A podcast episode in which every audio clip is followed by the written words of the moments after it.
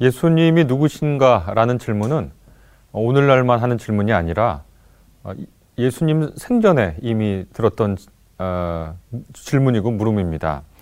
예수님께서 이러저러한 사역을 하시고 또 선포하시고 기적을 행하시니까 사람들이 예수님에 대해서 이런 분이다, 저런 분이다 말씀을 많이 했죠. 그래서 예수님께서 하루는 길을 가시다가 제자들에게 물어보십니다. 어, 사람들이 나를 누구라고 그러냐? 그랬더니 어, 예언자다, 뭐 선생님이다 이런 대답을 합니다라고 어, 제자들이 답변을 하니까 예수님이 그러면 너희들은 나를 누구라고 하느냐라고 재차 물어보십니다. 그때 베드로가 아, 주는 그리스도시요 살아계신 하나님의 아드, 아드님입니다라고 대답을 하죠. 그리고 예수께서는 바로 그 고백 위에 그분의 교회를 세우시겠다라고 말씀을 하십니다.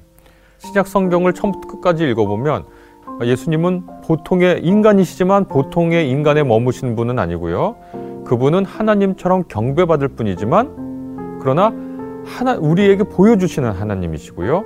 그러니까 참 하나님과 참 인간이다라고 하는 이른바 정통 견해가 신약 성서에서 가장 지지받는 견해라고 할 수 있겠습니다. 많은 분들이 지금까지 예수님의 정체에 대한 이야기를 해왔는데요.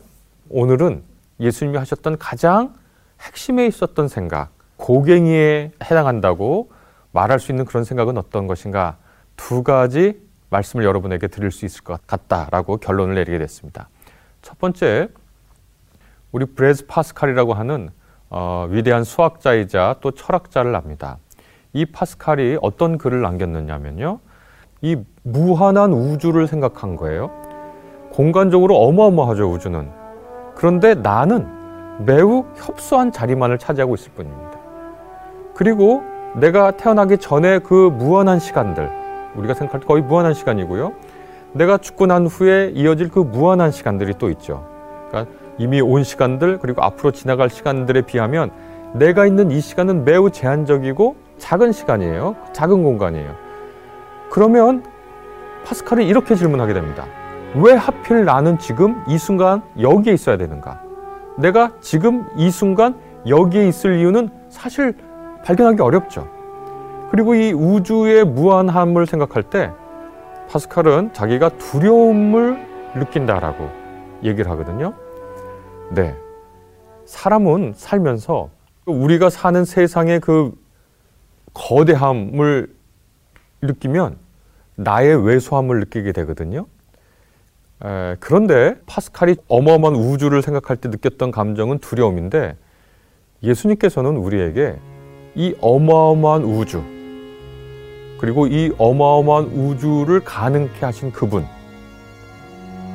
그분을 마주하면 우리가 맨 처음에 경외감을 느끼지만 이 우주의 핵심에는 이 우주를 가능, 가능하게 해주신 분의 핵심에는 제한 없는 사랑이 담겨 있다는 것을 우리에게 말씀해 주셨습니다.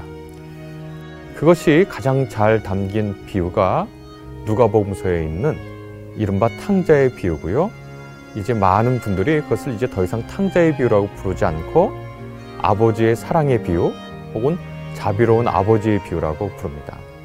여러분 잘 알, 알다시피 그 비유는요. 한 아들, 아버지에게 두 아들이 있는 이야기로부터 시작합니다. 둘째 아들이 자기 아버지에게 아버지 재산을 나눠달라고 이렇게 요청을 합니다. 아버지 재산을 좀 나눠주세요. 라고 말을 했다 그러면 어떤 뜻으로 들릴까요? 하고 그 중동 문화에 있는 사람에게 물어보면 사실 나는 아버지가 죽었으면 좋겠어요. 라는 뜻으로 들린다는 거예요. 그 얘기는 매우 무도하고 무례하고 또 아들이 아버지에게 할 수 없는 얘기죠. 그런데 이 아버지는 이 아들에게 재산을 줍니다. 재산을 줘도요, 그 재산 처분권은 아버지가 죽고 난 후에나 비로소 처분할 수 있는 권리거든요. 그런데 이 두 번째 아들은 자기가 상속받은 그 재산을 자기 마음대로 팔아버려요. 참 정말 무도하죠. 그 다음에 아버지를 떠나서 먼 나라로 갑니다. 먼 곳으로 갑니다. 그리고 여러분 잘 아시는 대로 그 이야기는 그가 돈을 흥청망청 쓰고 난 후에 집으로 돌아가죠. 그때 아버지가 아직 먼 곳에 있는 그 둘째 아들의 귀환을 보고 그 곳으로 달려 나갑니다. 당시의 아버지 문화에서는 있을 수 없는 일입니다. 대부분의 사람들은 야 이놈아 꼴 좋다 울면서 꺼 하나 줘, 주더라도 그런 말이라도 한 번 했을 것 같은데 이 아버지는 전혀 그런 말을 안 하고요. 종들에게 얘기합니다. 가서 좋은 옷 내서 입혀라. 그리고 반지 끼워라. 신발 신겨라. 종은 신발을 벗어요. 그러나 주인의 아들은 신발을 신습니다. 옷을 입히라는 것은 그 신분을 회복 역시 해주라는 거고요. 또 반지를 끼우라는 것은 이 반지가 뭐냐면 일종의 도장입니다. 그 도장 끼우라는 거예요. 그러니까 모든 권리를 다시 회복시켜 준 거예요. 아시다시피 그 비유는 어떻게 더 진행됐느냐면요. 소를 잡고 잔치를 하는데 첫째 아들이 집에 오다가 잔치 소리를 듣고 이게 도대체 무슨 얘기인지 무슨 일인지 묻게 됩니다. 종 하나한테 그랬더니 동생이 돌아와서 이렇게 잔치를 합니다. 라고 대답하니까 그 첫째 아들이 집에 들어가기를 꺼리죠. 그 얘기를 듣고 아버지가 다시 집 밖으로 큰 아들을 맞으러 나갑니다. 참 어떻게 보면 채신머리 없는 아버지예요.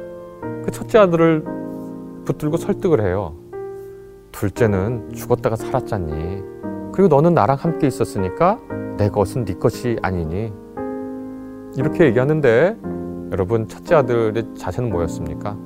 제가 아버지랑 여러 해 같이 있었는데 나랑 친구들이랑 즐기라고 염소 한 마리 잡아준 적 있습니까? 라는 얘기거든요. 둘째 아들이 왜 나갔죠? 뭐 하러 나갔죠? 재산 팔고 친구들이랑 허랑방탕하게 살려고 나갔어요. 첫째 아들도 관심이 아버지에게 있는 것이 아니라 자기가 같이 놀 친구들에게 있는 거죠.